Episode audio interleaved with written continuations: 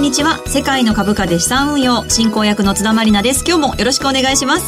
それでは番組パーソナリティをご紹介しましょう。株式会社インベストラスト代表取締役国際テクニカルアナリストの福永博之さんです。こんにちは。よろしくお願いします。よろしくお願いしますそしてマネースクエアジャパンストラテジストの小暮祐樹さんです。こんにちは。よろしくお願いします。よろしくお願いします。そしてマネースクエアジャパンナビゲーターの芦田智美さんです。こんにちは。よろしくお願いします。よろしくお願いします。今日もこのメンバーでお送りしてまいります。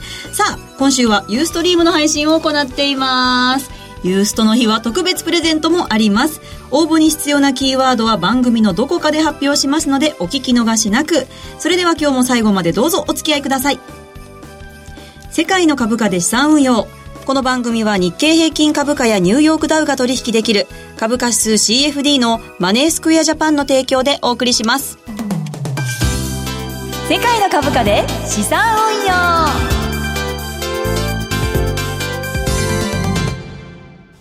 それでは最初のコーナー、マーケットの見方です。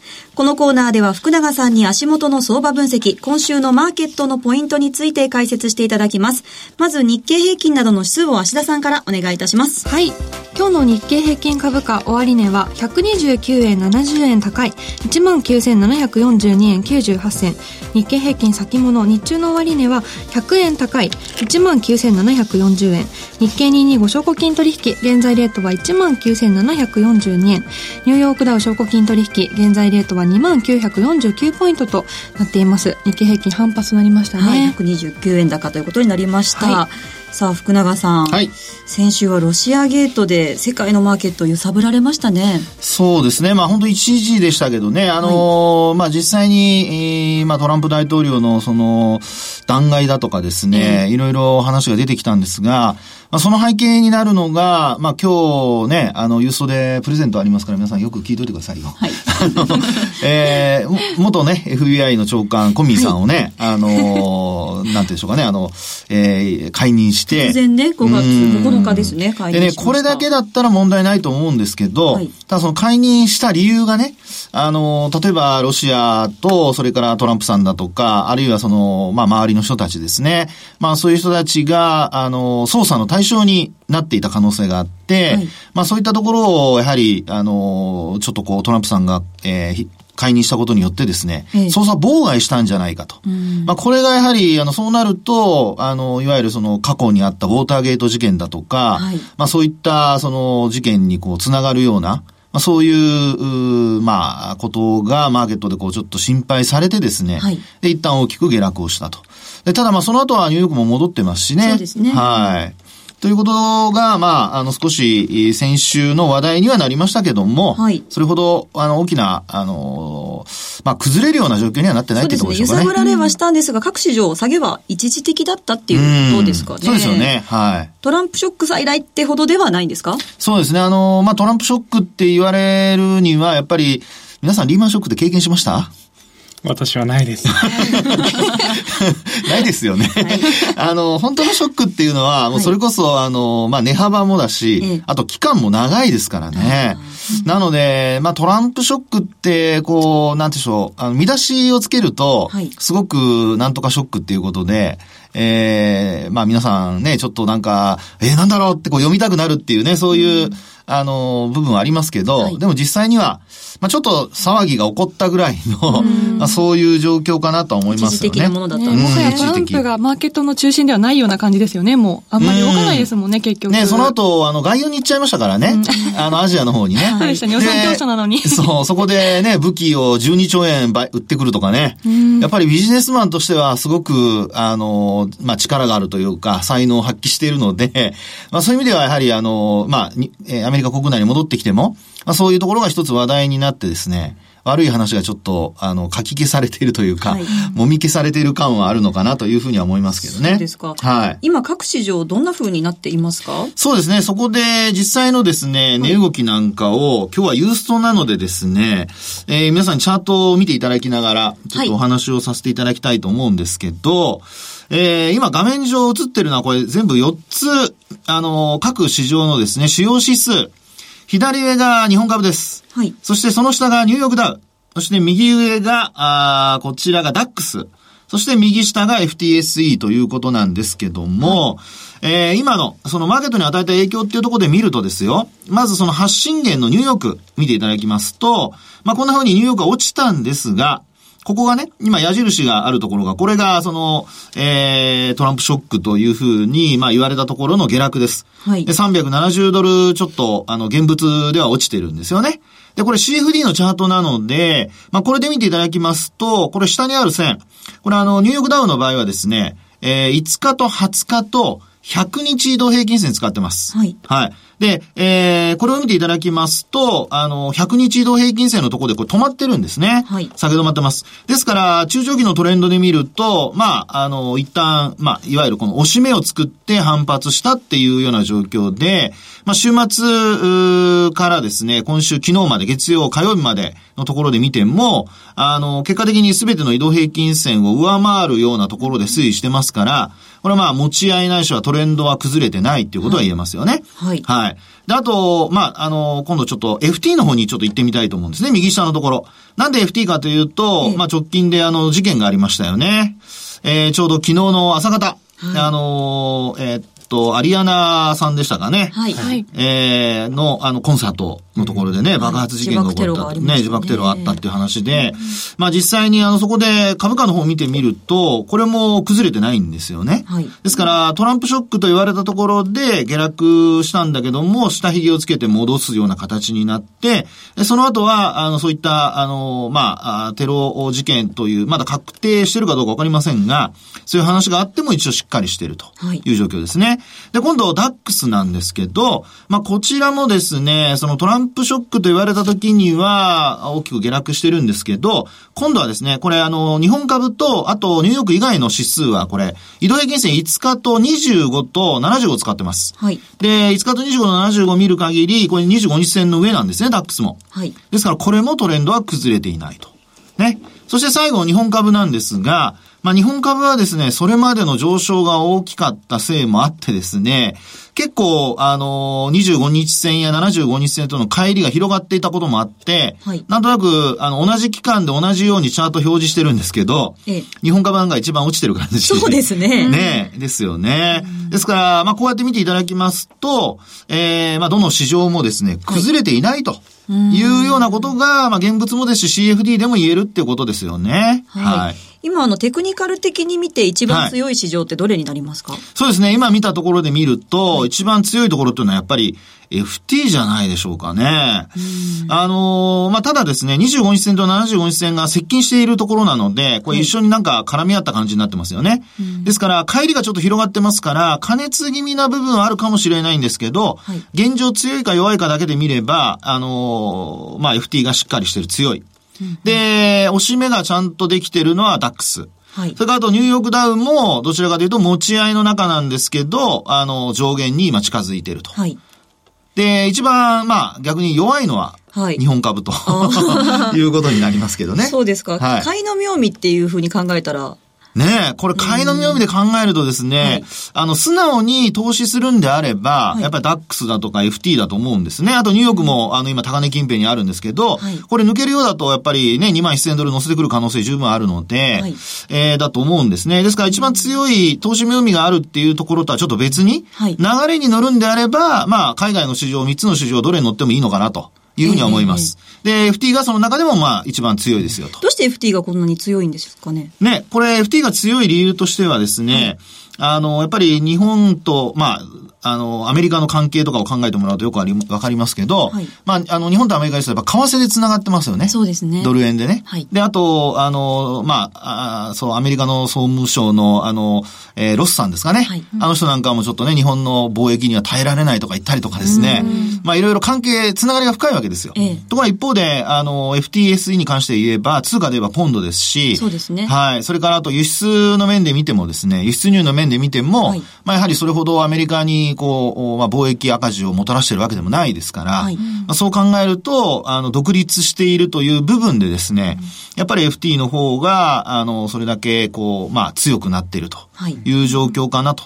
ですから今、グローバル化でですね、いろんなマーケットが繋がってきて、はい、で、これミリマショックの時もそうでしたけど、全部の市場がほぼ株に関しては同じように動きましたよね。そうですよね。えー、ですからそう考えると、今逆に、本来グローバル化でですね、マーケット、世界が良ければ、あの、世界の経済状態が良ければ、グローバル化しているところの方が変われると思うんですけど、逆にちょっと混沌としてきているのでですね、はい独立している FT が、まあ強くなっているのかなっていうのが、まあ私の見方ですね。為替との関係が薄いと、やっぱり経済活動に影響出にくいっていうところがありますもんね。そうですよね。特にあの、ね、あの、アメリカの要人発言で、うん、あの、あるいは金利、えー、金融政策、はい、こういったものに左右されない部分がね、あの、出てきますので、まあそういう意味ではやはり独立してるっていうところは今、逆のね、ちょっと強みになってる部分っていうのがあるかもしれないですね。うんはい、今週末の G7 に関しても影響は少ないだろうという形ですね。そうですよね。はい。と日本株という話もちょっと出ましたけれども、はい、日本株は今どういうところをポイントに見ればいいですかね？そうですね。あの、日本株に関しては、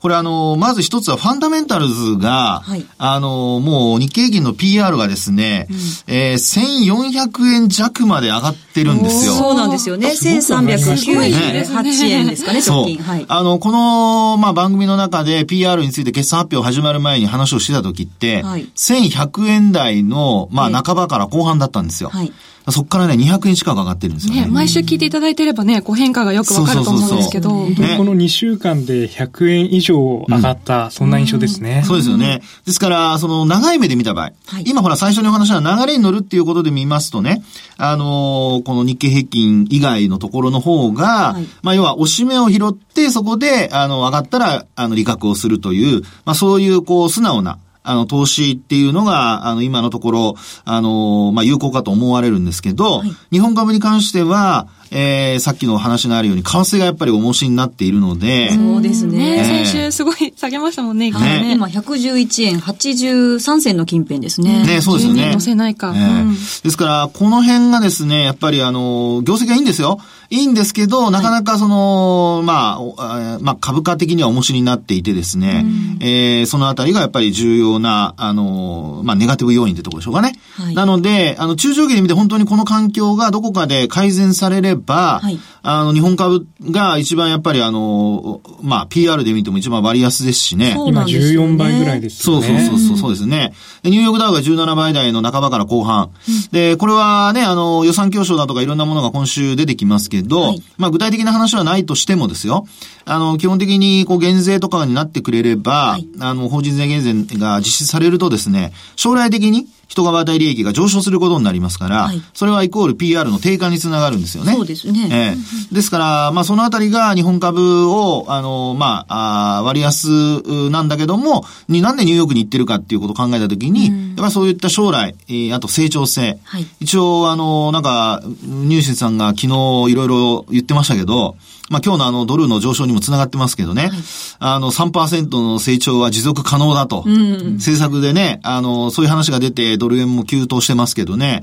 ですから、そういうことを実際にやると、はい、あの、17倍台の PR がまあ低下して、えー、逆に日本株が割安じゃなくなっちゃう可能性もあるんですよね。減税にかかってるみたいなところもあるんですかね。そうそう、それはあるでしょうね。ですから減税がね、予算教書の中で具体策示されなくて、それこそさっき一時的って話をしましたけど、トランプ大統領のですね、あのー、まあ、あこれからの、こう、処遇というか、はい、まあ、処遇って言うと変ですけど、まあ、あの、動向ですよね。このあたりがもしネガティブに働くようだと、はい、あの、一気に、あの、崩れてしまう可能性もあるので、やっぱり実行できるかどうかっていうところはポイントですね。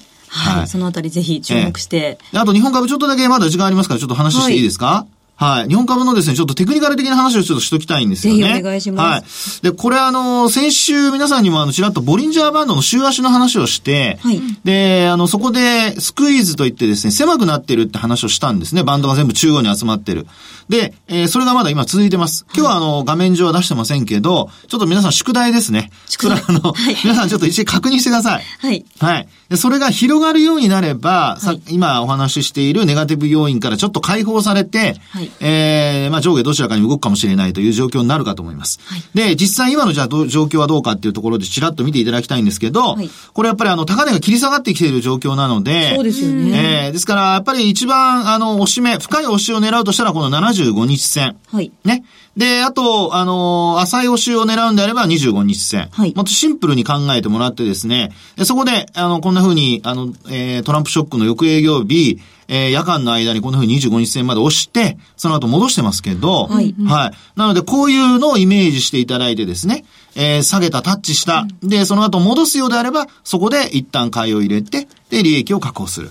であと、中長期で狙う人は、さっきお話したように75日線で狙ったりだとか、はいあるいは、まあ、さらに深く押したところでも、業績面での、あの、まあ、変化がなければね、今お話したような、いい面での変化が、あの、悪い方に変わらなければ、基本的には、やっぱり長い目で見て、えー引き付けてですよ。すぐにも下げてるとこ買いたくなる人いっぱいいると思うんですけど、ここにもいます。そこはですね、はいあの、短期のトレードで、はいあのいろいろこうね、えー楽しんでいただいて、はいで、そこから本当に中長期でやるときには引き付けて、はいで、そこで買って、えーもらうっていうのがやっぱりポイントかと思います。はい。はい75日線、そして25日線にも注目してということですね。そうですねはい。はい皆さんぜひご参考になさってください。以上、マーケットの見方のコーナーでした。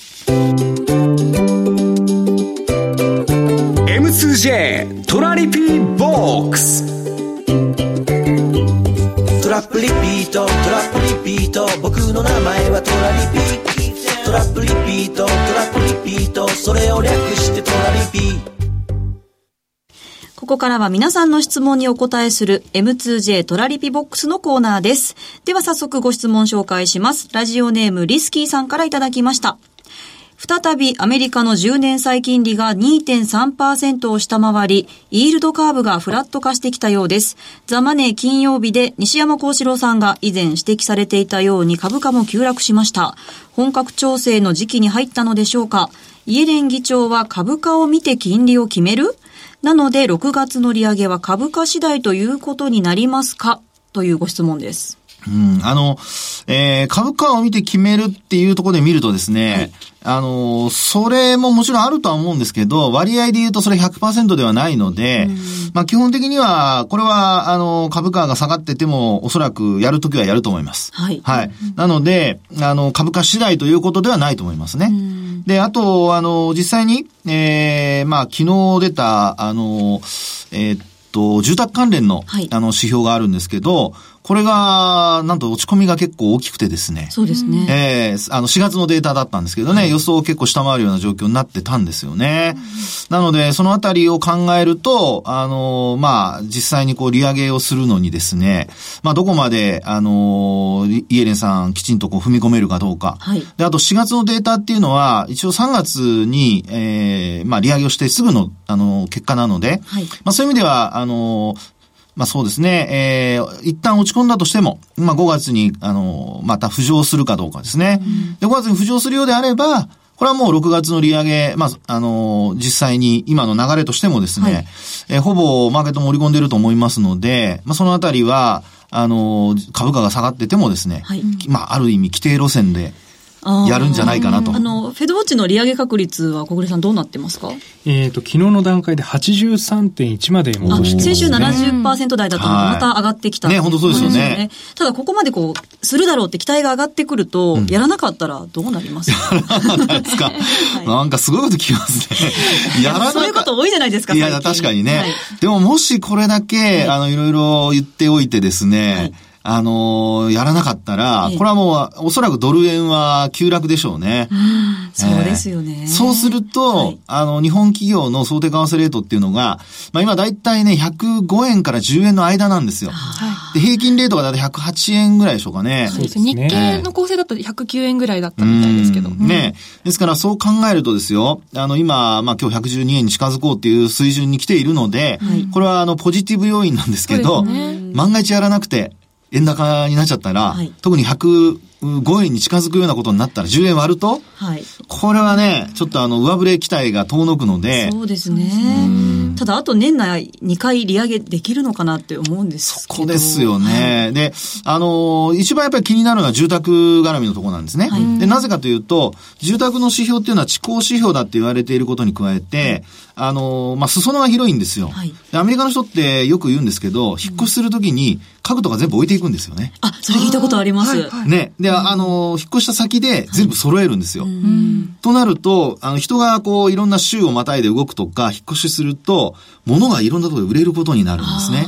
ですから、あの、まあ、サブプライムだとか、そういったローンの組んで、住宅市場が活況だった時には、もう本当によ、まあ、要は、全部捨てちゃって、新しいものを買い替えると。はい。だから、景気も良かったっていう、そういう状況だったんですね。なるほど。その金利が上がるとローンが借りづらくなる。さらに利払いで物も買いにくくなると。そうそうそういや、悪循環にもつながりかねないということですからね。ですよね。ええまあ、なのでですね、そういう意味ではやっぱり住宅関連の指標がやっぱ持ち直せるかどうか。はい。まあそれが、その年、あの、まあ、6月はやったとしてですよ。はい。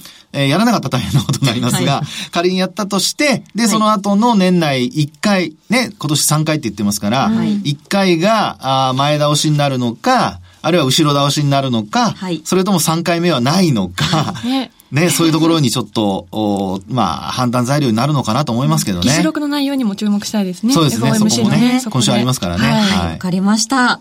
こんな感じで毎回皆さんの疑問や質問にお答えします。番組ウェブサイトのページ右側にある番組宛てメール送信フォームからご参加いただけます。またツイッターでも受け付けています。世界の株価で資産運用もしくは RN アンダーバー世界で検索してください。さあ質問といえば番組の出演者に直に質問できるチャンスがあります。近々株価指数 CFD の実践講座、芦田さん開催するそうですね。はい、えー5月31日の夜19時からですね、えー六本木にある東京ミッドタウンでセミナーを開催します。と実践テクニカル講座と題しまして、はい足元のマーケットをテクニカル、そしてファンダメンタルズの両面から特別講師の河合美智子さんをに、えーお話をいただきます、はいこちらのセミナーは講座解説者限定となっておりますのでえーただし参加費は無料です。作らなきゃじゃあ。はい。お 申し込みはどうすればいいですか？そうねえー今日更新、5月24日更新のブログからお申し込みください。はい、皆様のご参加をお待ちしています。お待ちしておりますお待ちして。ます。以上、M2J トラリピボックスのコーナーでした。M2J インフォメーション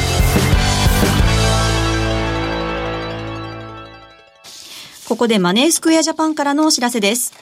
日経225やニューヨークダウなどを取引対象とする株価指数 CFD の運用をお考えのあなたへ。マネースクエアジャパンでは、ただいま新規口座開設キャンペーンを開催中です。お取引に応じて最大1万円分の Amazon ギフト券をプレゼント。年に何度も配当相当額が受け取れる。ほぼ24時間、祝日も取引可能。為替リスクを受けずに海外株価指数を取引できるなど様々な魅力を持つ株価指数 CFD。マネースクエアジャパンなら特許取得の注文方法トラリピや便利なトレードアプリポケトラ。初心者でもよくわかるセミナーやレポートなど充実したお取引環境であなたの運用をしっかりサポートいたします。この機会にマネースクエアジャパンで株価指数 CFD の運用を始めてみませんか？キャンペーンの詳細は番組ウェブサイトにあるバナーから特設ページをご覧ください。当社の取扱い商品は投資元本以上の損失が生じる恐れがあります。契約締結前交付書面をよくご理解された上でお取引ください。金融商品取引業関東財務局長金賞第2797号株式会社マネースクエアジャパン。以上お知らせでした。世界の株価、今週の投資戦略。さあ、このコーナーでは小暮さんに世界各国の株価指数の動向を分析した上で、今週の投資戦略を教えていただきます。はい。えー今回ご紹介したいのが福永さんが強いというふうに言っていた FTSE になるんですけれども、はい。えーやはり今トレンドが最も出ている指数となると、やはりこの FTSE というふうに思っています。はい。えー毎回日がとお伝えしていますけれども、えーマネースクエアジャパンのおウェブえーニュースのウェブページ内にあるはい。テクニカルチャート、これを使っていただきますと、えーボリンジャーバンドと、あとは STDADX、これを重ねて表示をすることができます。はい、標準偏差。えーウェブでご覧の方は画面も確認いただけるかと思いますけれども、こちらボリンジャーバンド21の0.6というようなパラメーターに変更していただく必要があるんですが、はえーこれをご覧になっていただくと、日経225に関しては STDADX 両方とも下がっているということで、はい。えートレンドが発生していないレンジ、そしてニューヨークダウも同じくレンジ、ダックスもレンジというところなんですが、唯一この FTSE だけご覧になっていただくと、えーこの2つの線が両方とも上がっているというところが、えー確認いただけます。これが、えー強いトレンドを表しているということで、やはりトレンドに乗るならというところなんですね。で、ボリンジャーバンド0.6シグマ、えーこの1本、えーこの移動平均の外側の線ですけれども、これを飛び抜けたところから、例えばポジションをテイクしていると、この間の、えー下げでも実はギリギリタッチしていないんですね。はい。そこで、えーまあ、引き続きポジション、えーキープというような判断にはなっているんですけれども、はいまあ、この FTSE 非常に、えー配当の払いも大きいと。そうなんですよね。はい、いうところがありますので、はい当社でも非常に人気を集めて多くの方に買っていただいているような状況です。それが強いトレンドが出ているという状況ではあるんですけれども、えー一つだけ、えーここで警戒していただきたいことがあるんですえ、ね何。ですか？